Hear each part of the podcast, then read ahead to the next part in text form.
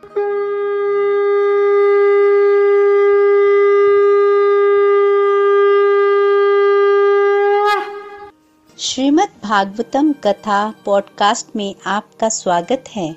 Golok express में आइए, दुख दर्द भूल जाइए एबीसीडी की भक्ति में लीन होके नित्य आनंद पाइए। हरी हरि बोल।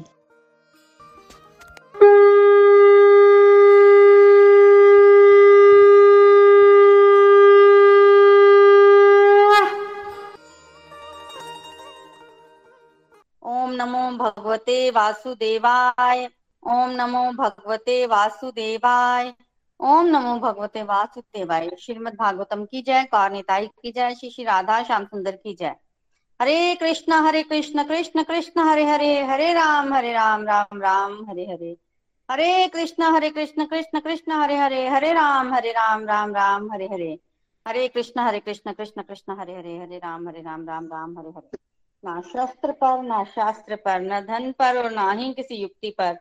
मेरा तो जीवन आश्रित है प्रभु, केवल और केवल आपकी कृपा शक्ति पर। जय श्री राधे कृष्ण, जय तो हरि हरि बोल एवरीवन तो श्रीमद भागवतम पर चर्चा चल रही थी। देखिए, महाभारत का युद्ध हो चुका है, पांडव लोग युद्ध जीत चुके हैं और विषम पितामह जी ने अपना जो है वो देह का त्याग कर दिया है। परीक्षित महाराज का जन्म हो चुका है और भगवान जो है वो अर्जुन को साथ लेकर। अब हुआ ये कि विदुर जी का आगमन हुआ पांडवों के महलों में। पांडव लोग जो है वो धृतराष्ट्र गंधारी के साथ रह रहे थे। वहाँ पर कुंती माता भी थी, कृपाचार्य भी थे, ये सब रह रहे थे। और पांडव लोग धृतराष्ट्र और गंधारी को पिता समान देखते थे और उनका बड़ा ही सत्कार कर रहे थे। अभी सुखदेव गोस्वामी ने एक श्लोक बोला, जिसमें उन्होंने बताया कि विदुर जी जो है, वो मिले। किससे मिले? विदुर जी मिले उद्धव से। उद्धव जी से उनको पता चला कि भगवान श्री कृष्ण इस धरती को छोड़कर जा चुके हैं। श्री कृष्ण नामक सूर्य जो है, वो अस्त हो चुका है। भगवान श्री कृष्ण ने उद्धव जी को बोला था कि मृत्यु के समय ना जब भगवान इस धरती को छोड़कर गए थे, उस समय उद्धव जी उनके पास थे तो उन्होंने विदुर जी के लिए ज्ञान रखवाया था। तो विदुर जी ने जब बोला कि मुझे वो ज्ञान दिया जाए, जो भगवान ने बोला कि मुझे मिलना चाहिए तो उद्धव जी ने उनको मैत्रेय ऋषि के पास भेजा और मैत्रेय ऋषि के पास वो गए और वहाँ से उन्होंने ज्ञान लिया श्रीमद भागवतम का। और वहाँ जब उन्होंने पुरंजनों का आख्यान सुना और उसमें उन्होंने सुना कि नारद मुनि की कृपा से उद्धार होता है जीवों का तो तब उन्हें याद आई किसकी? अपने बड़े भाई धृतराष्ट्र की। अपनी भाभी गंधारी की, उनको उनकी याद आई। और उनको जब याद आई ना उनकी तो मैत्रेय मुनि से, देखो विदुष जी उनसे, उद्धव जी से मिले वृंदावन में, और उन्होंने हरिद्वार में मैत्रेय मुनि के पास उनको भेज दिया। बेसिकली मैत्रेय मुनि और वेद व्यास जी जो है, ये मतलब आपस में ना एक जैसी एज के थे और थोड़े वृद्ध थे और विदुर जी भी वृद्ध थे और उद्धव जी जो थे वो छोटी उम्र के थे। तो उद्धव जी जो है वो खुद ज्ञान नहीं देना चाहते थे, गुरु नहीं बनना चाहते थे, इसलिए उन्होंने विदुर जी को मैत्रेय ऋषि के पास भेज दिया और वहाँ से उनको ज्ञान दिलवाया। और विदुर जी ने जब वहाँ ज्ञान लिया ना तो उसके बाद विदुर जी हस्तिनापुर आ गए और जब हस्तिनापुर आए और हस्तिनापुर आगे उन्होंने आके क्या किया, उसकी कथा जो है वो यहाँ पर वर्णन की गई है। क्या लोग को याद रखा दीक्षित महाराज ने। तो अभी तो वो कथा सुन रहे हैं। इसमें सुखदेव गोस्वामी बड़ी अच्छी कथा सुनाएँगे। फिर जब सेकंड कैंटो सृष्टि का वर्णन खत्म हो जाएगा, उसके बाद जब थर्ड कैंटो शुरू होगा तो वो एक श्लोक जो अभी बोला है, जो सुना है, उसको परीक्षित महाराज दोहराएँगे और फिर पूछेंगे कि वो विदुर जी मैत्र ऋषि के पास गए थे। जरा वो कथा दोबारा बताइए। क्या ज्ञान लिया उन्होंने वहाँ पर और कैसे वो उद्धव से मिले? तो उन्होंने प्रश्न को पूछ लिया और उसके उत्तर में सुखदेव गोस्वामी ने जो कहा थर्ड कैंटो और फोर्थ कैंटो जो है वो पूरा उनका संवाद आएगा। तो वो हम वहाँ पर करेंगे। अभी विदुर जी जो रहते हैं, कि विदुर जी जो है, ये बेसिकली यमराज के अवतार हैं। तो इनकी जन्म कथा इस प्रकार है कि एक बार क्या हुआ कि एक राजा के यहाँ चोरी हो गई और चोर लोग जो है वो बहुत सारा धन रख के राजा का जो है इधर उधर भाग गए। अब राजा के सिपाही उनके पीछे थे तो जो चोर लोग हैं वो एक जंगल में चले गए। वहाँ पर मांडव्य मुनि का आश्रम था, चोर आश्रम में चले गए और अल्टीमेटली चोरों को भागने की कोई जगह नहीं मिल रही थी। तो उन्होंने क्या किया, वो सारा धन जो भी राजा के महलों से चुराया था, वो उन ऋषि ऋषि के आश्रम में ही रखा और खुद पीछे के दरवाजे से भाग गए और अल्टीमेटली आगे चल के चोर पकड़े गए और धन जो है वो ऋषि की कुटिया से मिला। और जब ऋषि की कुटिया से मिला तो राजा के सिपाहियों को पता नहीं चला, उन्होंने सबको चोर समझ लिया और मांडवे मुनि को भी चोरों के साथ गिरफ़्तार कर लिया और वहाँ पर राजा के पास जब गया केस तो राजा ने सबको बोला कि इनको सूली पर चढ़ा दिया जाए। तो बेसिकली सबको सूली पर चढ़ा दिया गया। अब चोर तो जो है वो मर गए सूली पर चढ़ते ही। पर मांडव्य ऋषि जो है वो नहीं मरे क्योंकि इनके पास काफ़ी तपोबल था। तो इनको जब सूली पर चढ़ाया तो सूली आदि तो अंदर गई पर वो इनके शरीर का भेदन नहीं कर पाई। तो मुनि तीन दिन तक सूली पर बैठे रहे। हाँ उन कष्ट बहुत हुआ। मरे तो नहीं पर कष्ट बड़ा भयंकर हुआ। अब जब कष्ट हुआ और जब तीन दिन तक वो नहीं मरे तो सैनिकों ने खबर दी राजा को कि ऐसे ऐसे वो उन, उनकी तो मृत्यु नहीं हुई। तब राजा को लगा कि ये कोई गलत तो नहीं हो गया हमसे हमने कोई अपराध तो नहीं कर दिया कि किसी निर्दोष को पकड़ लिया हो, कोई पहुँचे हुए महात्मा को पकड़ लिया हो तो राजा ने पता किया पता किया तो पता चला कि ये तो मांडव्य मुनि है। तो राजा को मतलब अपने किए पर जो है वो बहुत गलानी हुई, क्योंकि ऋषि मुनियों को उस समय बड़ा सम्मान दिया जाता था और जैसे बड़े बड़े ऋषि मुनिया थे, वाल्मीकि ऋषि ने कुछ कह दिया तो वो सत्य वचन, मांडव्य ऋषि ने कुछ कह दिया तो सत्य वचन, बस वो पहचान नहीं पाए कि ये वो मुनि है, मांडव्य ऋषि है। तो इस तरह से राजा गया और उनको सूली पर से उतारा, माफ़ी मांगी, बहुत माफ़ी मांगी। तो अब ऋषि ने तो यही बोला कि इसमें तुम्हारी कोई गलती नहीं है, मेरा ही कोई कर्म फल होगा। जो ऐसे हुआ तो मैं पहले अब, मुझे कष्ट बड़ा हुआ है तो मैं तुम्हें क्षमा करता हूँ। पर मैं जरा पता कराता हूँ कि मुझे किस कर्म का फल मिला है। तो वो गए जमराज जी के पास, वहाँ उन्होंने उनसे पूछा। तो जमराज जी ने बताया कि जब वो पाँच वर्ष के थे ना, पाँच से भी कम एज के, तब उनसे कोई अपराध हो गया है। क्या अपराध था कि वो कांटा, एक बच्चा छोटा सा, उसने कांटा पकड़ा। और कांटे थे ना वो एक चींटी थी, उसको चुभो दिया कांटा। और कांटा जब चींटी के शरीर में गया तो चींटी को बड़ी दर्द हुई। इस तरह से वो खेल रहा था बच्चा और बच्चे ने खेल खेल में ऐसा किया और उस अपराध का दंड जो है वो इनको आज मिला तो जब मांडव्य मुनि ने सुना तो उनको बड़ा क्रोध आया। यमराज पर की मैंने उस समय जो अपराध किया, मुझे समझ थोड़ी थी, बच्चे को क्या पता? कर्म कंसेप्ट तो बड़ों को पता होते है, फिर वो आराम से समझदारी पूर्वक कर्म करते हैं, बच्चे को क्या पता कैसा कर्म करना कैसा नहीं करना तो जब मैंने अनजाने में बचपन में जो कर्म किया, उसकी मुझे इतनी भयंकर सजा तो ये तो तूने गलत कर दिया तो श्राप दे दिया। धरती पर जाओ और शूद्र जाति में जन्म लो। इस तरह का श्राप मिला तो यमराज जी फिर वहाँ से जो है वो धरती पर जन्म लिया उन्होंने और वो विदुर जी के रूप में आए और शूद्र के रूप में जन्म लिया, इनकी माता शुद्रानी अगर आप महाभारत पढ़े तो जब वेद व्यास जी आए थे तो शूद्र मतलब दासी पुत्र है ना वो? तो शुद्रानी के गर्भ से उन्होंने जन्म लिया। वेद व्यास जी के पुत्र थे, भगवान के महान भक्त थे और बड़े अच्छे तरह से इन्होंने जीवन जापन किया और इनकी जो बातें थी ना, उसको सब बहुत सीरियसली लेते थे। तो एक बार क्या हुआ कि पांडव वनवास से जब वापिस आए तो पांडव ने अपना राज्य मांगा, धृतराष्ट्र से। तो धृतराष्ट्र ने राज्य देने से मना कर दिया। तो उसने क्या किया धृतराष्ट्र ने संजय को भेजा। संजय को बोला कि पांडवों को बोलो, जहाँ हो वहीं रहो। तुम तो वनवास भोग के आए हो तुम्हें तो आदत है वनवास भोगने की। तुम आराम से वनवास में भी खुश रह लोगे। पर जो मेरा पुत्र दुर्योधन है, ये वनवास में खुश नहीं रह पाएगा। ये राज्य भोग रहा है। तो तुम जहाँ हो वहीं रहो। इसको यहाँ है, ये इसको यहीं रहने दो। इसको राज्य भोग करने दो। तुम लोग वन में ही रहो। तो इस तरह का मैसेज जो है वो संजय को देकर भेजा। अब संजय तो सेवक है। मैसेज तो अच्छा नहीं है कि कोई व्यक्ति तेरह साल वनवास भोकर आया है और उसको बोला जाए कि यहाँ वहीं रहो। वापिस मत आओ। तो ये तो अच्छा मैसेज नहीं है। तो संजय ने वो मैसेज जाके पांडवों को दिया। मैसेज तो दे दिया, पर संजय जो है वो मन में बड़ा उद्विघन फील कर रहे थे। उनको अच्छा नहीं लगा। तो वापिस आके उन्होंने धृतराष्ट्र को कहा कि मैंने मैसेज दे दिया और साथ में ही धृतराष्ट्र को दो चार कटु वचन भी बोले कि तुम्हें तो राज्य का लोभ हो गया ये तो तुम बिल्कुल ठीक नहीं कर रहे हो वगैरह वगैरह। तो इस तरह से बोल के तो संजय चले गए। अब संजय तो सेवक है और सेवक जो है वो कभी भी अपने स्वामी को ऐसा नहीं बोलता। जब इस तरह के वचन संजय सुने तो धृतराष्ट्र बड़े उद्विघन हो गए। तो उनको कुछ अच्छा नहीं लग रहा था तो उन्होंने विदुर को बुलाया और विदुर को बोला की मैं क्या करूँ? मुझे बताओ। तो विदुर जी ने उनको ज्ञान दे दिया। पूरी रात कहते हैं कि विदुर जी उनको ज्ञान देते रहे जिसको विदुर नीति बोलते हैं। जो ज्ञान उस समय विदुर जी ने धृतराष्ट्र को दिया, वो विदुर नीति के नाम से प्रसिद्ध है। एक अलग से किताब आती है, उस विदुर नीति के नाम से उसमें वो सारा ज्ञान का वर्णन किया गया है। इतना पावरफुल ज्ञान था ये कि धृतराष्ट्र कन्विंस हो गए कि भाई हमें क्या करना है? हमें पांडवों का राज्य देना है। धृतराष्ट्र हो गए कन्विंस अब जब सुबह दुर्योधन आया और उसने देखा कि भाई मेरे पिता तो कन्विंस लग रहे हैं तो दुर्योधन जो है वो कभी भी ऐसा नहीं चाहता था। तो दुर्योधन ने क्या किया? दुर्योधन ने फिर अपमान किया विदुर जी का बहुत और उनको ये बोला, जिस थाली में खाते हो उसी में छेद करते हो। ये बेसिकली हमारी तरफ़ है, ऐसे ही है, ये पांडवों की तरफ़ है। उनको जिताएँगे वगैरह वगैरह तो बहुत अपमान किया और उनको बाहर निकाल दिया। महाभारत के युद्ध से पहले विदुर जी जो है, वो चले गए थे। उन्होंने युद्ध में हिस्सा नहीं लिया था। तो बेसिकली जो विद्वान व्यक्ति होता है, जो समझदार व्यक्ति होता है, वो मौके देख रहा होता है कि कब बाहर निकलू। तो खिचड़ी जो थी वहाँ पर, वो विदुर जी को तो पता ही थी। तो जैसे ही अपमान हुआ, विदुर जी सहन नहीं कर पाए, उसी समय वहाँ धनुष रखा और वहीं राजसभा का त्याग किया और राज्य का भी त्याग कर दिया और कहा चले गए? तीर्थ यात्रा करने को चले गए। छत्तीस वर्ष तक तीर्थ यात्रा की, छत्तीस वर्ष। और फिर उद्धव जी से मिले मैत्रेय मुनि से ज्ञान लिया। सारा पता था इनको महाभारत के युद्ध में क्या हुआ और अब मारे गए, पांडव जीत गए। और तो और भगवान जब इस धरती को त्याग करके गए ना तो वो भी इनको पता था कि भगवान श्री कृष्ण इस धरती को छोड़कर जा चुके हैं। तो ये आ गए हस्तिनापुर। तो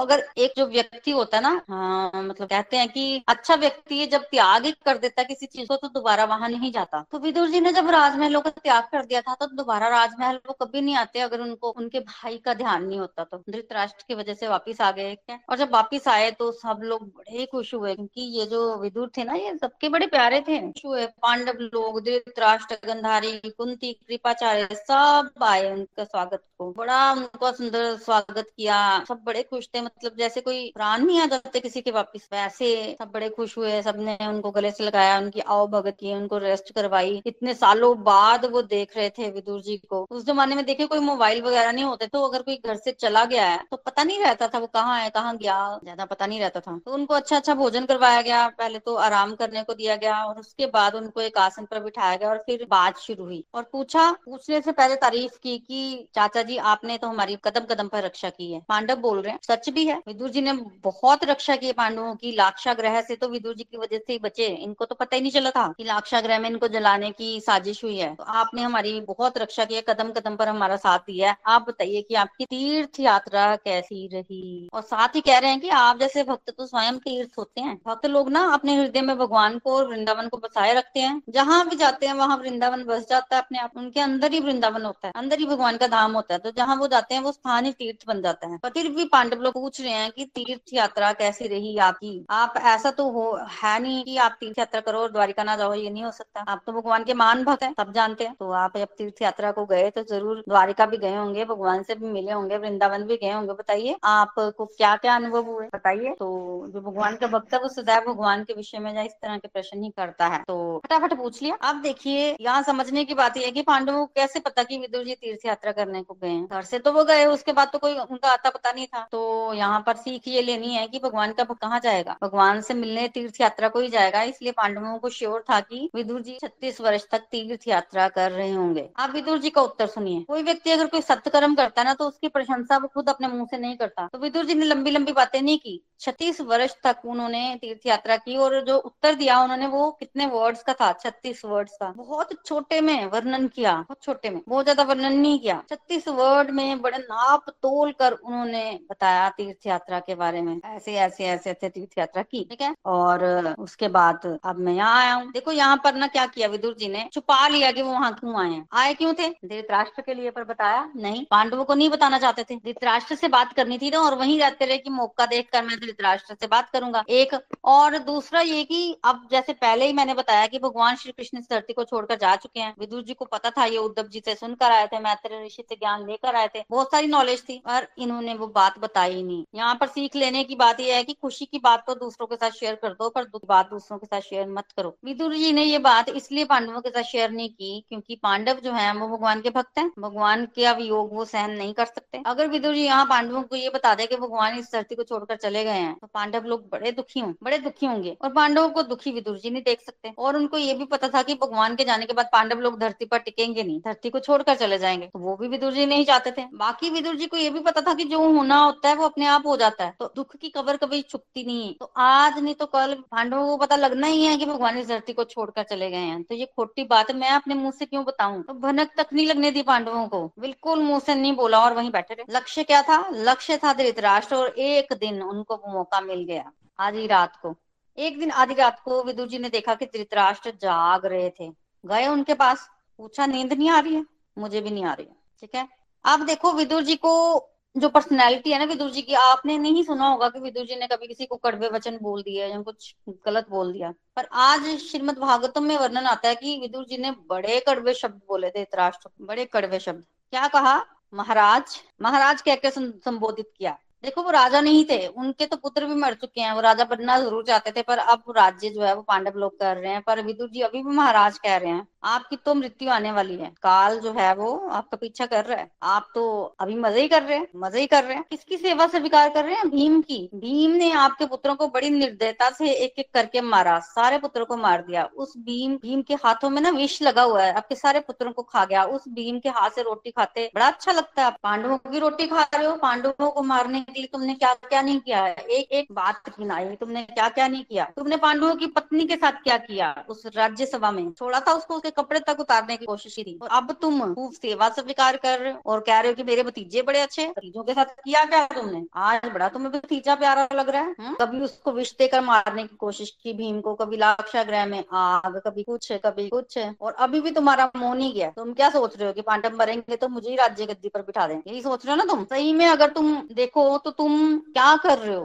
भगवान इस धरती को छोड़कर जा चुके हैं और आने वाले समय में कलयुग आ जाएगा। और पांडव लोग इस लोगों को जब पता चलेगा कि भगवान इस धरती से चले गए हैं तो वो तुम्हें राजा बना देंगे। और जो सम्मान तुम्हें पांडवों से मिलता है, क्या उनके आगे से भी तुम्हें वही सम्मान मिलेगा। फिर क्या होगा? तुम्हारी क्या पोजीशन रह जाएगी? अपने बारे में क्या सोचा तुमने? तुम्हारा शरीर देखा तुमने अपना? तुम्हारा तुम आँखों से अंधे हो, और अब तुम्हें कानों से सुनाई भी नहीं दे रहा। तुम्हारी स्मरण शक्ति भी जा चली गई है, तुम्हारे दांत गिर गए हैं, तुम्हें रोग हो गया खांसते रहते हो। फिर भी तुम्हारी भोगने की इच्छा भी गई नहीं। बाकी पांडव तो देखो, बड़ी रिश्ता करते थे धृतराष्ट्र की। भीम कभी कभी बोल देता था कि भीम को बड़ा गुस्सा था धृतराष्ट्र पे। तो कई बार ऐसे भीम ना कड़वे शब्द बोलता था बड़े धृतराष्ट्र को तो उसको बड़ा बुरा लगता था। फिर भी बैठा तो विदुर जी बोल रहे कि भीम द्वारा फेंकी रोटी, जूठी रोटी तुम खा रहे हो, तुम्हें बड़ा अच्छा लगता है। कैसा जीवन व्यतीत कर रहे हो? क्यों तुम घर छोड़ना नहीं चाहते हो? तुम्हें पता तुम्हारी मृत्यु आने वाली है। जल्दी तुम मर जाओगे। और अगर यहाँ मरोगे तो क्या तुम्हारी गति होगी? क्या तुम्हारी गति होगी? तुमने अपने बारे में क्या सोचा? चलो तुम यहाँ स्थान को छोड़ कर चलो। आप धृतराष्ट्र बोल रहे मैं अकेले कैसे जाऊँ? तो विदुर जी बोल रहे हैं मैं चलता हूँ ना तुम्हारे साथ, चलो। तुम्हें निकालने के लिए तो आया हूँ। अब धृतराष्ट्र के दिमाग में कोई बात पड़ी तो मैं कल धर्मराज को बोलूँगा, युधिष्ठर को बोल रहे हैं ना कि धर्मराज को बोलूँगा। तब विदुर ने बोला कि तुम धर्मराज को बोलोगे और धर्मराज तुम्हें भेज देगा, और तुम किसका इंतज़ार कर रहे हो? अभी चलो तो ही रात को धृतराज को लेकर जो है वो विदुर जी चले गए। अब आप सब जानते हैं कि गंधारी जो है वो पतिव्रत है तो जब धृतराष्ट्र गए तो गंधारी भी उनके साथ चले गए। कहाँ लेके गए हैं? सब रोड में ले गए हैं बेसिकली तो धृतराष्ट्र और गंधारी को लेकर विदुर जी वहाँ से चले गए आधी रात को, और किसी को कोई पता नहीं, कोई पता नहीं। अगले दिन सुबह युधिष्ठिर जो है वो आए। युधिष्ठिर का नियम था कि वो हर सुबह अपने ताई और ताऊ के पैरों को स्पर्श करने आते थे। तो उन्होंने सूर्य की पूजा की ब्राह्मणों को दान दिया यज्ञ यज्ञ किए और उसके बाद वो प्रणाम करने जब आए तो उन्होंने देखा कि यहाँ तो ताऊ और ताई है ही नहीं कहाँ गए? अब तो राष्ट्र के मन में यही आया कि मैं हमारी वजह से उनके सारे पुत्र मर गए तो कहीं वो दुखी होकर आत्महत्या तो नहीं कर, कर ली उन्होंने मरने तो नहीं चले गए? क्या करूँ मैं? तो उस समय उन्होंने भोजन भी नहीं किया शोक में। युधिष्ठिर ने शोक में भोजन भी नहीं किया। अब क्या किया जाए? तो देखो, जब भी कोई अच्छा व्यक्ति, धर्मात्मा व्यक्ति को दुख होता है ना, उस समय कोई ना कोई संत ज़रूर आता है। संसारी व्यक्ति के लिए नहीं, किसी धर्मात्मा व्यक्ति के लिए संत आता है। तो उसी समय फिर जब धर्मराज जो है, वो उदास थे, यहाँ खाना नहीं खा रहे थे तो नारद जी आए। नारद जी, अब युधिष्ठिर इतने व्यथित थे कि वो प्रणाम करना ही भूल गए नारद जी को। जैसे ही नारद जी को देखा तो नारद जी को बोलना शुरू हो गए सीधा कहाँ गए ताऊ ताई? मुझे नहीं समझ आ रही है, मुझे नहीं मिल रहे हैं, मुझे ये संजय मिला है। मैंने संजय से पूछा। उस समय संजय भी थे कक्ष में। संजय कहाँ गए मेरे ताऊ ताई। संजय ने उत्तर दिया कि उन दोनों ने तो मुझे ठग लिया है। ठग लिया का मतलब ठग लिया का मतलब ये है कि मुझे पता तक नहीं लगने दिया, मुझे भनक तक नहीं पड़ी कि वो इस तरह का प्लान कर रहे हैं कि वो घर छोड़कर चले जाएँगे। अब जब मैं यहाँ आया हूँ तो मुझे वो नहीं दिख रहे हैं। तो संजय भी रो रहा था। तो जो सेवक है वो अपने स्वामी से बहुत प्यार करते संजय भी रो रहा था आज। तो इस तरह से जब नारद जी को युधिष्ठिर बोलने लग पड़े, क्योंकि वो दुख में थे, तब नारद जी ने कहा, क्या कह रहे हैं? समझाने के लिए कह रहे हैं। कह रहे हैं कि तुम उनके विषय मत सोचो। वो चले गए हैं। अब विदुर जी के साथ, उनकी चिंता मत करो। उनका एक्चुअली जीवन जो है, वो मृत्यु के अधीन है। वो आज से पाँचवें दिन जो है, वो मर जाएँगे। इसलिए आप उनका पीछा मत करो। उनको ढूँढने के लिए कोई सैनिक नहीं भेजना और ना ही शोक करना उनके लिए, क्योंकि उनको सदगति ही प्राप्त होगी। तो इस तरह से बड़ा समझाया उन्होंने कि आप उनके पीछे मत जाओ। उनकी मृत्यु जो है, वो सामने आने वाली है पाँच दिन में और उनको अपने जीवन का कार्य जो है, वो पूरा करने दो। उनकी चिंता मत करो। तो इस तरह से नारद मुनि ने युधिष्ठिर महाराज को समझा तो दिया। और साथ ही साथ क्या बोला? साथ ही साथ बोला कि भाई मृत्यु उनके लिए थोड़ी ना तुम्हारे लिए भी है। बारी बारी सबकी मृत्यु आने वाली है तो उनके लिए रोने वाले आप उनको छोड़ो, अपना सोचो। तुम्हारी भी मृत्यु छह महीने में हो जाएगी। तो अब ना इशारा देगे नारद जी, ना युधिष्ठिर महाराज को। छह महीने में तुम्हारी मृत्यु हो जाएगी। मैं तुम्हें सावधान करता हूँ। जैसे विदुर जो है, वो धृतराष्ट्र को सावधान करने आए थे, ऐसे ही मैं तुम्हें सावधान करने आता हूँ। आया हूँ। छह महीने में कलयुग शुरू हो जाएगा। अब तुम धृतराष्ट्र की चिंता छोड़कर अपनी चिंता करो। इस तरह से कुछ कुछ जब नारद जी ने बोला तो युधिष्ठिर महाराज ने उसी समय यज्ञ शुरू कर दिए। और युधिष्ठिर महाराज समझदार हैं। इशारा समझ गए कि भगवान श्री कृष्ण द्वारिका गए हैं, अर्जुन को साथ ले गए हैं, पाँच महीने हो गए हैं, और कलयुग आ जाएगा मतलब धरती पर से कृष्ण नामक सूर्य अस्त हो जाएगा, क्योंकि जब तक कृष्ण है, तब तक माया या कलयुग के आने का तो सवाल ही पैदा नहीं होता। और भगवान चले जाएँगे तो यदुकुल का भी नाश हो जाएगा। यदुकुल भी खत्म। तो इस तरह का ये इशारा मिल गया, और इस इशारे को समझ गए। युधिष्ठर और रहते रहे यज्ञ युग करते रहे। दूसरी तरफ़ विदुर जी जो है, वो धृतराष्ट्र और गंधारी को ना सब स्रोत ले गए थे, हिमालय के दक्षिण में। और वहाँ पर गंगा जो है, वो सात धाराओं में बहती थी तो उन्होंने उनको बताया क्या करना है। तो धृतराष्ट्र जो है, वो दिन में तीन बार स्नान करते थे, यज्ञ करते थे। अष्टांग योग का पालन वो कर रहे थे, केवल जल पीते थे। तो इस तरह से धीरे धीरे धीरे धीरे पाँच दिनों में उन्होंने समझ लिया, भगवान कौन है, तीनों गुणों से मुक्त हुए, वगैरह वगैरह। और इस तरह से उनकी योग शक्ति इतनी बढ़ गई कि योग शक्ति से एक दिन अग्नि निकली और पूरा वन जो है वो भस्म हो गया और उसमें ही धृतराष्ट्र और गंधारी का देह भी छूट गया। तो देखिए, योगी की गति मिली धृतराष्ट्र को, पर वो भी शुद्ध भक्त नहीं बन पाए। मतलब उनको शुद्ध भक्त ऐसी गति नहीं मिली। तो विदुर जी वैसे तो खुश थे थोड़े थोड़े की अगर विदुर जी ने बेसिकली सुधार दिया ना उनकी मृत्यु को धृतराष्ट्र और गंधारी, यहाँ से वो थे, वहाँ से तो सुधार दिया। पर वो थोड़ा सा दुखी ये थे कि भक्त नहीं बना पाए थे। समय उनके पास इतना था। तो उनको भक्त नहीं बना पाए तो धृतराष्ट्र और गंधारी जो है वो जो है मृत्यु को प्राप्त हुए और उसके पश्चात जो है वो विदुर जी भी चले गए। अब दूसरी तरफ़ क्या हुआ? दूसरी तरफ़ ये हुआ कि भगवान श्री कृष्ण इस धरती को छोड़कर चले अब नारद मुनि ने इशारा दिया तो होना ही था वो। हो गया। विदुर जी को भी पता है, पर अभी युधिष्ठिर को पता नहीं चला और अर्जुन भी द्वारिका से नहीं आए थे, पाँच महीने बीत गए थे। अब एक दिन क्या हुआ कि युधिष्ठिर को ना अपने राज्य में कुछ अपशगुन दिखाई देना शुरू हो गया हुआ ये कि एक दिन युधिष्ठिर ने भीम को बुलाया और बोला कि मुझे कुछ गड़बड़ लग रही है। गड़बड़ होने का मतलब यह है कि कलयुग की परछाई दिखने लग पड़ी है मुझे, मेरे राज्य में अधर्म बढ़ गया है। कुछ ऐसे लक्षण बताए कि पति पत्नी को लड़ते हुए देख लिया मैंने। तो इमेजिन कीजिए कि कलयुग से पहले पति पत्नी आपस में लड़ते नहीं थे। अब युधिष्ठिर ने देखा पति पत्नी को लड़ते हुए तो उन्होंने क्लिक किया कि कलयुग आ गया। और ये जो युधिष्ठिर महाराज थे ना बड़े समझदार थे। इन्होंने नारद मुनि को के इशारे को समझ लिया और जो उन्होंने इशारा किया था, उसके एवज में जब कलयुग ने प्रवेश ही किया था, तब ये आप शगुन देखकर समझ गए थे क्या हो रहा है। क्या एक दिन युधिष्ठिर महाराज भीम को बोलते हैं कि लगता है कुछ गलत हो गया है, मेरे राज्य में अधर्म बढ़ रहा है। क्यों? कैसे? पति पत्नी लड़ रहे थे। एक दूसरा मैं कल एक लोहार के पास गया वहाँ मैंने ताला देखा।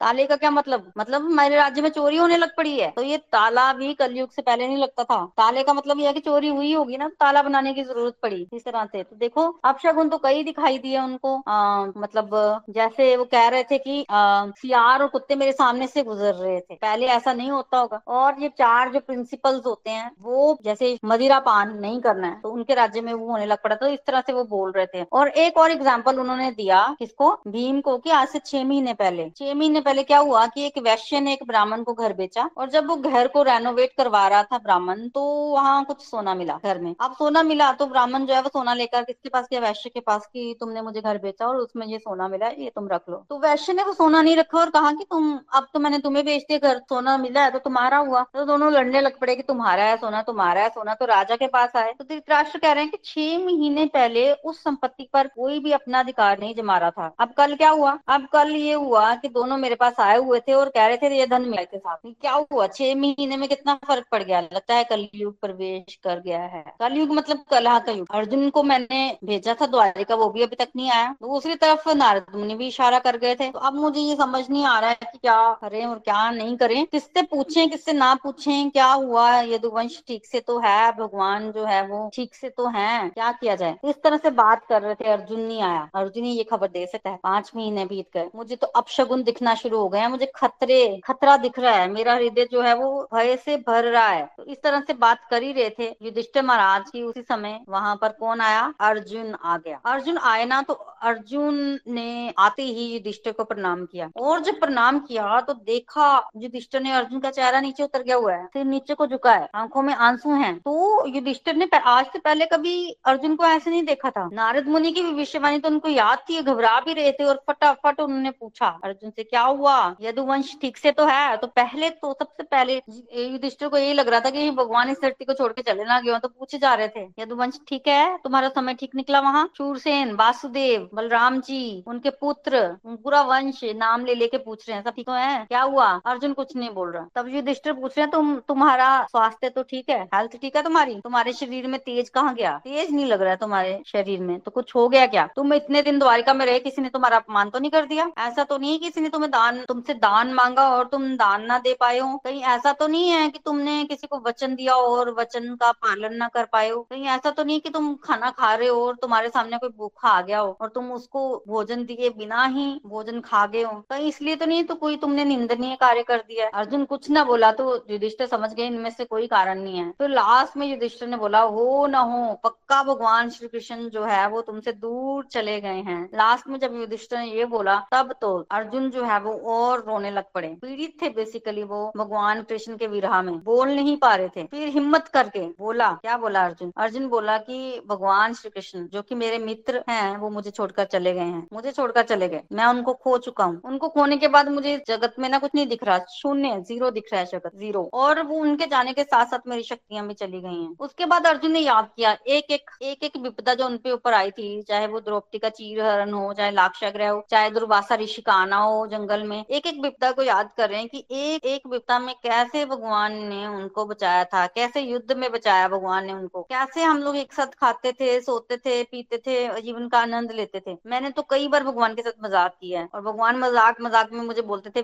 बिल्कुल मेरे मित्र, तुम तो बिल्कुल सच्ची बोलते हो, बिल्कुल ठीक कर रहे हो, कह रहे हो। भगवान ने कई बार मुझे क्षमा किया है, कई बार तो इस तरह से याद कर रहे हैं, और याद करते करते कह रहे हैं, उन कृष्ण को आज हमने खो दिया है। जाते जाते भगवान श्री कृष्ण ने कहा था कि वो अपनी मतलब हम, उनकी रानियों को मैं हस्तिनापुर ले आऊँ, क्योंकि द्वारिका जो है वो डूब जाएगी आज से सातवें दिन। तो अर्जुन बता रहे हैं कि जैसे उन्होंने कहा था, मैं वैसे ही कर रहा था, पर रास्ते में चोर और लुटेरों ने मेरे पर आक्रमण कर दिया, और देखो, मैं रानियों की रक्षा नहीं कर पाया। रानी की रक्षा मैं नहीं कर पाया। मैं भी वही हूँ, मेरा धनुष भी वही है, मेरे वान भी वही है, रथ भी वही है, सब कुछ वही है, पर बदला क्या? भगवान कृष्ण नहीं है बस। तो मेरे में जो शक्ति थी, वो मेरी नहीं थी। मैं तो भगवान श्री कृष्ण की थी वह द्वारिका देश की थी। उनके जाने से वो शक्ति भी चली गई। अब मैं क्या करूँ? तो इस तरह से बेसिकली अर्जुन बहुत ही हताश और निराश थे। तो मोटा मोटा जब पांडवों को ये पता चला कि इस धरती को छोड़कर चले गए हैं, कृष्ण नामक सूर्य इस धरती पर से चला गया है तो उन्होंने भी यही डिसाइड किया कि वो भी अब इस धरती पर नहीं रहेंगे। और उन्होंने परीक्षित महाराज का राज्यभिषेक करके उनको राज्य देकर खुद जो है वो प्रस्थान का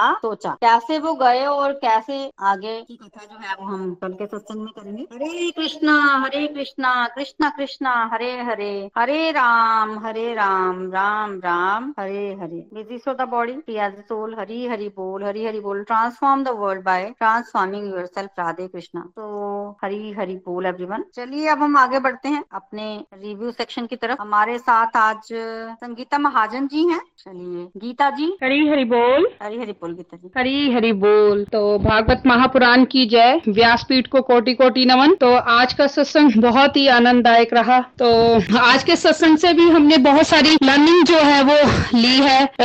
जो विदुर जी के द्वारा जो विदुर नीति है उन्होंने जो है वो धृतराष्ट्र जी को कैसे जो है वो बताया है कि मौत जो है वो हमारे ऊपर हर समय जो है वो खड़ी है। तो उनके द्वारा ही मोटिवेट करने के द्वारा ही जो है वो धृतराष्ट्र जी की मृत्यु जो है वो सुधर पाई है। तो उद्धव जी के द्वारा जो है वो विदुर जी को जो ज्ञान मिलना था, वो उद्धव जी ने खुद नहीं दिया है, बल्कि उनको मैत्री जी के पास भेजा और मैत्री मुनि और व्यास मुनि के बारे में जो आपने बताया कि उनकी उम्र एक जैसी थी तो वहाँ से जो है वो उनके माध्यम से जो है वो विदुर जी को वहाँ पर भागवत महापुराण का ज्ञान मिला। तो यहाँ से हम ये भी सीख सकते हैं कि जब हम हम उम्र में जो है आ, किसी को अगर ज्ञान देना हो तो वहाँ पर जो है वो बड़े अच्छे तरीके से हम जो है वो बात को समझा सकते हैं। फिर विदुर जी के बारे में आपने जो बताया कि वास्तविक रूप में विदुर जी जो थे वो यमराज के अवतार हैं। तो कैसे वो शांडिल्य मांडव्य ऋषि जो है मांडव्य ऋषि जी को जो है वो सूली पर चढ़ा दिया गया और किस तरीके से जो है वो उनको उसका श्राप मिला वो कहानी भी बहुत ही आनंददायक और वहाँ से हम ये भी देखते हैं कि जो भगवान के भक्त होते हैं तो चाहे जो मर्ज़ी हो जाए उनको अगर सूली पर भी लटका दिया जाता है ना तो उसके बावजूद भी जो है उनका कोई अनिष्ट नहीं कर पाता है। तो बहुत ही प्यारा आज का सत्संग। फिर विदुर जी ने जो है वो धृतराष्ट्र को कन्विंस करने के लिए जो है वो आ, सारी रात बिता दी है। उनको बड़े कटु वचन बोले हैं। तो कई बारी जो है, वो यहाँ से हमें ये भी जो अब लर्निंग मिलती है कि किसी का सुधार करने के लिए, भगवान के रास्ते पर ले जाने के लिए अगर हमें कटु शब्द भी बोलने पड़े तो हमें उन शब्दों को बोल देना चाहिए, ताकि उस व्यक्ति का जो है वो उद्धार हो सके। फिर उसके बाद जो है वो विदुर जी, देखो विदुर जी का वैसे तो पूरा ही जीवन जो है वो संत जीवन है, लेकिन वो बोलते हैं कि जहाँ पर विदुर जैसे लोग हैं तो वहाँ पर उन्होंने जो है वो वृंदावन अपने में समाया हुआ है बसाया हुआ है। तो जहाँ शुद्ध भक्त होते हैं अब जब हम सब बैठे हुए हैं तो हम लोग भी जो है वो इस कथा का सेवन कर रहे हैं इसको हम ग्रहण कर रहे हैं। तो ये भी एक तरीके से यही है कि हमने शुद्ध भक्तों की संगति की है और जहाँ हमें प्रभु भक्तों का साथ मिले हमें वही ही जो है वो जाना चाहिए। और एक क्वेश्चन जो यहाँ पर सबसे बड़ा राइज हुआ कि भाई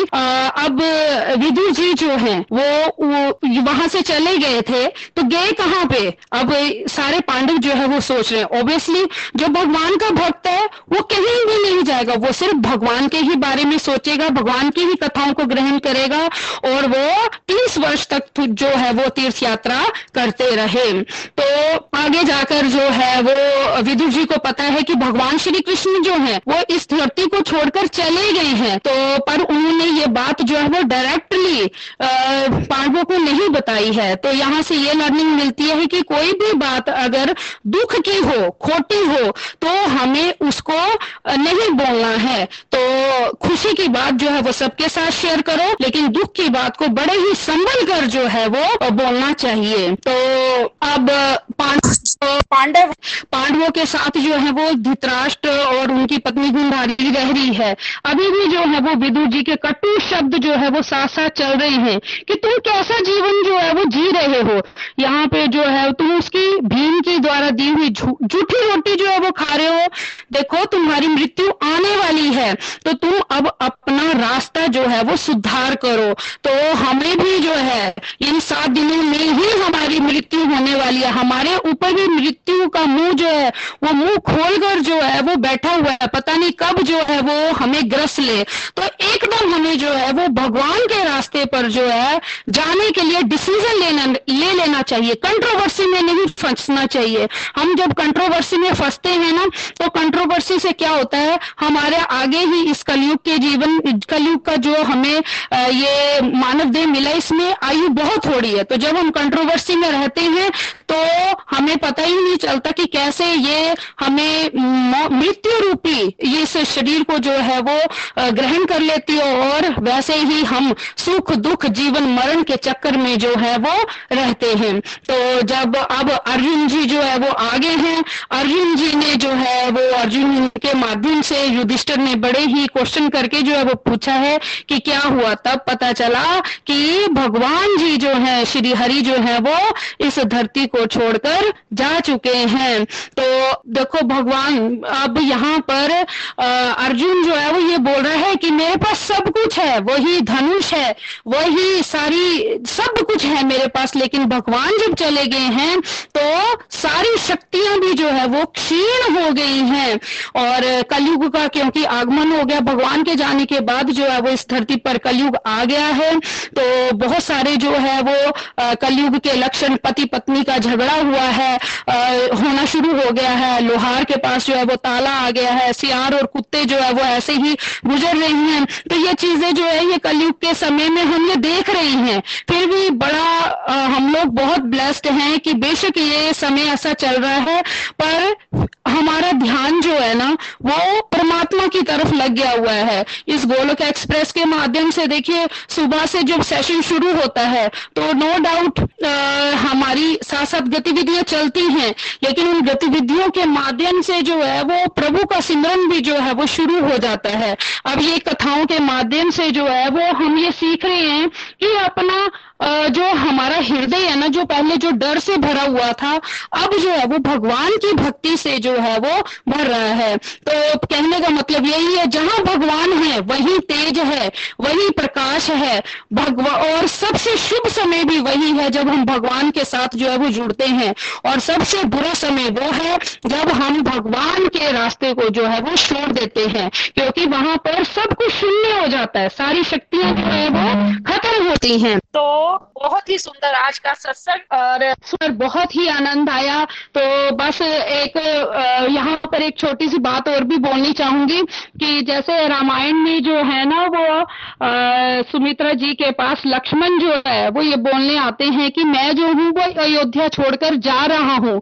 तो सुमित्रा जी जो वो बोलती है कि तुम कहाँ अयोध्या छोड़ के जा रहे अयोध्या तुम्हारे साथ आ रही है। तो बोलने का मतलब यही है कि जहाँ प्रभु की कथाएँ हैं, जहाँ प्रभु का सिमरन है, जहाँ हरि भक्तों की संगति है, वही हमने जाना है और अपने ये जो मौत रूपी जो हमारे ऊपर कटाक्ष, ये तलवार जो टंगी है ना तो ये थोड़ा सा समय है, इसको हमने जो है वो सुधारने की कोशिश करनी है। हरी, हरि बोल, जय श्री कृष्ण। हरी, हरि बोल, गीता जी, ब्यूटीफुल आपने जो जो है वो अपने भाव जो है प्रकट किए हैं। बिल्कुल। जैसे आपने विदुर जी के बारे में बोला भी, यमराज जी के पास जब वो गए थे ना तो उस समय उनको जब श्राप मिला था, मांडव्य मुनि गए थे तो उस समय फिर डिसाइड ये हुआ था कि पाँच वर्ष तक जो बच्चे होते हैं ना, उन, वो जो गलत काम करते हैं, उनका जो फल है वो उनके पेरेंट्स को मिलेगा। पाँच से दस वर्ष तक अगर बच्चा कोई गलत काम करता है तो उसका फल जो है वो आधा आधा मिलता है, आधा बच्चों को और आधा पेरेंट्स को, और फिर दस साल की एज से बड़े बच्चे जो कर्म करते हैं उसका फल फिर पूरा का पूरा उनको मिलता है। तो इस तरह से रूल जो है वो थोड़ा सा बदला गया। तो आज भी वही रूल जो है वो चल रहा है। तो और जब विदुर जी जो है, यमराज जी वहाँ पर नहीं थे अपने पद पर, तब तक के लिए उस पद पर अयरमा को बिठाया गया। तो जब विदुर जी बनकर यमराज धरती पर आए तो अयरमा जो है वो यमराज जी के पद पर जो है वो बैठे थे। हरी हरी बोल। बाकी आप बहुत बढ़िया अपनी फीलिंग्स जो है वो शेयर किए हैं गीता जी। हरी हरी बोल, हरी हरी बोल। चलिए अब हम आगे बढ़ते हैं। हमारे साथ अनिता डफारा जी हैं। अनिता जी कुछ कहना चाहते हैं? हरी हरी बोल। जय श्री कृष्ण प्रीति जी। आज का सत्संग की बहुत आनंददायक था और बड़ा मतलब जब भी हम सुनते हैं सत्संग तो बड़ा मोटिवेट करता है और बड़ा अच्छा लगता है ये सुनकर हमें भागवतम का सत्संग आपके श्रीमुख से। और जो मेरी आज की लर्निंग रही वो यही जो हमने, आपने वितुर जी के बारे में हमें बताया। तो जो मुझे लगता है, जो मैंने कथा श्रवण करके सीखा वो यही था कि जो विदुर जी थे, अगर देखा जाए कौरवों में तो जैसे कीचड़ में कमल उगता है ना ही वो विदुर जी थे, जो कौरवों के बीच में नेगेटिविटी के बीच में एक कमल की तरह थे। उन्होंने अपने आप को कभी भी उस नेगेटिविटी को अपने ऊपर हावी नहीं होने दिया। उन्होंने अपने आप को एक कमल की तरह सारे कीचड़ से बचा के रखा और अपने आप को प्रभु सिमरन के साथ जो है, वो भगवान की शुद्ध भक्ति के साथ जोड़े रखा। विदुर जी एक बड़े ही शुद्ध भक्त थे। इसी के कारण जब धृतराष्ट्र को वो क्लियर कर पाए जीवन की सच्चाई के बारे में, जीवन के अब उनकी क्या कंडीशन थी एट लास्ट और वो किस प्रकार पांडवों के वहाँ रहकर सेवा करवा रहे हैं अपनी तो उन्होंने क्लियर किया कि भी आपके जीवन का मोटिव ये नहीं है। मृत्यु जो है वो किसी वक्त भी आ सकती है और आपकी मृत्यु जल्दी आने वाली है। आप अभी भी भोग विलास में अपनी इंद्रियों को तृप्त करने में लगे हो तो आपको इन सबसे हटकर प्रभु की शरण में जाना चाहिए और ये आ, ये जो बात इतनी बड़ी बात कहनी जो विदुर जी ने कटु शब्दों में कही वो कोई सच्चा डिवोटी ही कर पाता है। क्योंकि वो प्रभु के नाम में प्रभु की भक्ति में इतना प्योर हो गया होता ना कि उसके अंदर किसी चीज़ को लेकर डर नहीं रहता कि अगर मैं ये बात कह दूँगा तो मेरे रिलेशन खराब हो जाएँगे मेरे को क्या बोलेंगे। हम सब अपनी नॉर्मल लाइफ में बड़ी सारी बातें हमें अच्छी भी नहीं लगती हैं लेकिन फिर भी हम उन चीज़ों को दूसरों को नहीं बता पाते कोई गलत कर रहा है तब भी नहीं बोल पाते क्योंकि हमारे अंदर रिलेशन को खराब होने को लेके या कोई क्या बोलेगा, इस चीज़ को लेके डर होता है। लेकिन एक जो शुद्ध भक्त होता है ना, जब वो सच्चाई के रास्ते पे या सच के बारे में बात करता है तो उसके अंदर एक निर्भयता होती है। और ये निर्भयता तभी आती है जब हम शुद्ध भक्ति के साथ जुड़ते हैं, जिसके कारण जो है वो विदुर जी क्लियर कर पाए बात, जो वो बताना चाहते थे धृतराष्ट्र जी को। और मेरी एक लर्निंग ये भी रही आज की कथा से कि जहाँ भगवान नहीं है, जब भगवान इस धरती पे चले जाते हैं। तो विदुर जी, क्यों नहीं बताना चाहते उनको कि युधिष्ठर और जो सारे पांडव मिलकर यही सोचेंगे कि हमारा भी जीवन जो है वो व्यर्थ है? क्योंकि जहाँ भगवान नहीं, वहाँ भक्त कभी नहीं रुकता है। तो हम, हमें भी अपने आप को ऐसी शुद्ध भक्ति के साथ जोड़ना है कि जहाँ प्रभु का सिमरन नहीं हो रहा नेगेटिविटी की बातें हो रही है, निंदा चुगली हो रही है तो हमें भी अपने आप को जो है वहाँ से थोड़ा सा कट ऑफ़ करने की कोशिश करनी चाहिए। कोशिश करें कि अगर डिवोटी एसोसिएशन है, उसके साथ ज़्यादा से ज़्यादा टाइम स्पेंड करें और कहीं पर कुछ निंदा चुगली की बातें की जा रही है तो थोड़ा सा अपने आप को वहाँ से हटाने का प्रयास करें, क्योंकि ये सब चीज़ें भी हमें जो है नेगेटिव बात पर नेगेटिविटी हमारे अंदर भरती है। और कलयुग के बारे में उन्होंने बड़े सारे लक्षण बताए, जैसे आप बता रहे थे तो बिल्कुल उसको हम अपनी रूटीन लाइफ में देख रहे थे कि ये सब चीज़ें बहुत सारी हमारी लाइफ में भी होती हैं। तो और क्लैरिटी से समझ आ रहा है कि कलयुग, ये सब कलयुग के प्रभाव के कारण ही हो रहा है। तो बड़ा बड़ा आनंद आया आज की कथा सुन के। हरी हरी बोल। Thank you very much Preeti ji Hari बोल जी। हरी हरी बोल नेता जी, बहुत सुंदर आपने भी अपनी भाव जो है वो हमारे सामने रखे हैं। बिल्कुल, भगवान का शुद्ध भक्त जो है, उसमें बड़ी सारी क्वालिटीज होती है। किसी को भी अगर आप देखे ना, जैसे आप विदुर जी की क्वालिटीज का भी वर्णन कर रहे थे कि कैसे उनके अंदर निर्भयता थी तो बिल्कुल भगवान का शुद्ध भक्त निर्भय होता है, उसको दुनिया का डर नहीं होता कि वो भगवान के आश्रित होता है। और और भी वो कीचड़ में कमल खिलता है तो कमल जब भी खिलेगा, कीचड़ में ही खिलेगा तो शुद्ध भक्त जो है वो संसार में, कीचड़ में रहता हुआ भी कभी संसार में लिप्त नहीं होता संसारिकता में मतलब कीचड़ में तो बड़ी सारी क्वालिटीज थी। हमें भी कोशिश करनी है कि हम भगवान की भक्ति को ज़्यादा से ज़्यादा करें भगवान का नाम ज़्यादा से ज़्यादा लें ताकि हमारे अंदर भी अच्छी अच्छी डिवाइन क्वालिटीज आए और हम भी जीवन में आगे बढ़े जीवन में हमारे सदाचार आए। सो बहुत बढ़िया नेता जी हरी हरी बोल हरी हरी बोल। एक लास्ट रिव्यू ले लेते हैं हरी हरी बोल जय श्री कृष्ण एवरीवन बहुत ही प्यारा शिक्षा प्रद सत्संग रहा हमेशा की तरह से। आज कुछ शब्द लड़खड़ा रहे हैं ऐसा बोलते हुए अंदर से भाव नहीं आ रहा कि बहुत आनंद आया। एक्चुअली बहुत दुख फील हो रहा था। अभी तक हर एक का रिव्यू सुन सुन करके बार बार और बहुत ही प्यारे से जैसे अंडरस्टैंडिंग सभी ने शेयर की। ऐसा लग रहा था जैसे सच में कोई अपने को खोने का दुख जैसे फील कर रहा आपने इतने सजीव तरीके से ये कथा सुनाई कि लग रहा था जैसे सच में श्री कृष्णा छोड़ के गए अभी। ये भी लगा कि सच में कलयुग अभी आया, जबकि हम तो बहुत टाइम से कलयुग में ही है। यही वातावरण देखा है, पर अभी की जो स्टोरी अभी सुनी वो इतना ज़्यादा अंदर तक छू के गई कि लगा ये सब कुछ अभी हो रहा है। और वो दुख भी मैं फील कर पा रही हूँ जो अर्जुन जी ने फील किया। बहुत ही वंडरफुल सत्संग बहुत ही प्यारी प्यारी लर्निंग सभी ने शेयर की। कुछ एक लर्निंग्स जो मुझे थोड़ी बहुत समझ आई वो यही कि वाकई हम लोगों को शब्दों का सही प्रयोग करना आना चाहिए। कहीं कहीं हमें कटु शब्द भी प्रयोग में लाने पड़ते हैं। और किसी की भलाई के लिए बहुत ज़रूरी है अगर हमें कटु शब्द भी बोलना पड़े तो। इसके लिए हमें हिचकिचाना नहीं है। दुख का संदेश कैसे देना है, वो समझ में आया। बिल्कुल, वो इतना टाइम जो विदुर जी ने उनको दिया कि काफ़ी टाइम तक उनको वो संदेश काफ़ी टाइम बाद मिले, उससे पहले उनको बहुत ज़्यादा निशानियाँ दिखाई देना शुरू होगी, जो कला के युग के प्रवेश में दिखाई देना शुरू हुई, ताला लगना, धन की लड़ाई, शराब पीना, पति पत्नी की लड़ाई। तो वो हिंट उनको धीरे धीरे मिल रहा था, क्योंकि इतना बड़ा समाचार शायद वो एक बार में नहीं सुन पाते। तो बिल्कुल, कभी हमें भी अगर ऐसा संदेश हमारे कानों में पड़ जाए तो हमें एकदम से उसके ऊपर रिस्पॉन्ड नहीं करना, ये मुझे समझ में आया। अर्जुन जी ने बहुत ही प्यारे तरीके से बोला कि रथ भी वही था, मैं भी वही हूँ, धनुष भी वही है, लेकिन वो बचा नहीं पाए रानी को। इसमें समझ आया कि सच में हम निमित मात्र हैं, है ना? अर्जुन जी तो कितने बड़े धनोधर थे और उनको आज भी हम नमन करते हैं, आज भी प्रणाम करते हैं। हम तो उनके आगे कुछ भी नहीं है, एक चींटी के बराबर भी नहीं है, लेकिन फिर भी हमें लगता है कि कुछ हम कर पा रहे हैं तो शायद ये हमारी है लेकिन ऐसा नहीं है। अगर भगवान हमारे अंदर से गए, हमारे आसपास से गए तो शायद हम कुछ भी नहीं कर पाएँगे। शायद एक पेन भी ना ला पाए। बहुत ही वंडरफुल सत्संग। हरी हरी बोल। Thank you so much Preeti भाभी। जय श्री कृष्ण। हरी हरी बोल। हरी हरी बोल ईशा जी। आपने भी बहुत ही अच्छी लर्निंग हमारे साथ शेयर की है। देखिए, शक्ति तो सारी भगवान की है। जो भी हम कर पा रहे हैं भगवान की ही शक्ति है। चॉइस ज़रूर हमारी है कि हम क्या करें, क्या ना करें इंटरनल पोटेंसी के अंदर जाएँ या एक्सटर्नल पोटेंसी के अंदर जाएँ। बट एक बार जब हम इंटरनल पोटेंसी के अंदर जाते हैं, शरण ले लेते हैं तो उसके बाद जब भगवान जो क्षेम करते हैं ना हमारा तो फिर हमारे अंदर से ऐसी ऐसी चीज़ें होती हैं, वो बोलते हैं ना, दिव्य अलौकिक शक्ति आ जाती है। तो फिर हम बड़ी सारी ऐसी चीज़ें कर पाते हैं जो हम पहले नहीं कर पा रहे होते या फिर हमें हैरानी होती है कि हमने किया तो बिल्कुल ऐसा होता है, बस हमें भगवान पर भरोसा रख के चल पड़ना है। कभी किसी के जीवन में कुछ ऐसा हो जाए जो सहन ना हो या कुछ भी ऐसा हो जाए तो आपको भगवान के नाम की ही शरण ग्रहण करनी है। एक बार आप भगवान के नाम की शरण ग्रहण करो, भगवान का नाम जब करो तो अंदर से आपको पावर मिलेगी, वो सहन शक्ति मिलेगी ताकि आप उसको उस दुख को या उस बात को जो है वो सहन कर सके। भगवान के नाम में बहुत ताकत है। तो हमें हमेशा नाम जपते जाना है और कभी आपका नाम जप में मन ना लगे तो कथा श्रवण एक रामवान औषधि है। तो हमें कथा श्रवण करनी चाहिए और कथा श्रवण करते हुए नाम जप करिए। आप देखिएगा कि बहुत ज़्यादा हद तक आपका जो मन है वो नाम जप में लगना शुरू हो जाएगा। तो बहुत ही बढ़िया ईशा जी हरी हरी बोल हरी हरी बोल। तो चलिए आज के सत्संग को हम कंक्लूड करते हैं आरती के साथ। श्री भागवत भगवान की है आरती। पापियों को पाप से है तारती। श्री भागवत भगवान की है आरती। पापियों को पाप से है तारती।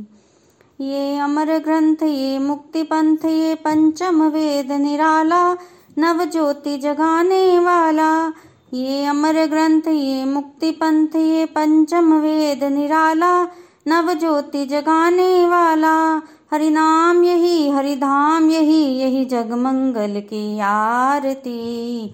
पापियों को पाप से है तारती। श्री भागवत भगवान की है आरती। पापियों को पाप से है तारती। ये शांति गीत पावन पुनीत पापों को मिटाने वाला हरि दर्श दिखाने वाला। ये शांति गीत पावन पुनीत पापों को मिटाने वाला हरि दर्श दिखाने वाला। ये सुख करनी, ये दुख हरनी, श्री मधुसूदन की आरती। पापियों को पाप से है तारती। श्री भागवत भगवान की है आरती। पापियों को पाप से है तारती। ये मधुर बोल जगफंद खोल सन्मार्ग दिखाने वाला, बिगड़ी को बनाने वाला। ये मधुर बोल जगफंद खोल तन्मार्ग दिखाने वाला, बिगड़ी को बनाने वाला। श्री राम यही घनश्याम यही ये प्रभु महिमा की आरती। पापियों को पाप से है तारती। श्री भागवत भगवान की है आरती।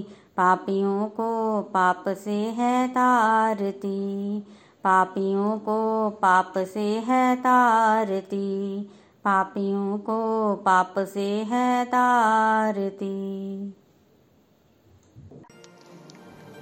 गोलोक एक्सप्रेस से जुड़ने के लिए आप हमारे email address info at Golok Express dot O R G द्वारा संपर्क कर सकते हैं, या हमारे व्हाट्सएप या Telegram number seven zero one eight zero two six eight two one से भी जुड़ सकते हैं। आप हमसे फेसबुक पेज और यूट्यूब चैनल के माध्यम से भी जुड़ सकते हैं। हरी हरी बोल।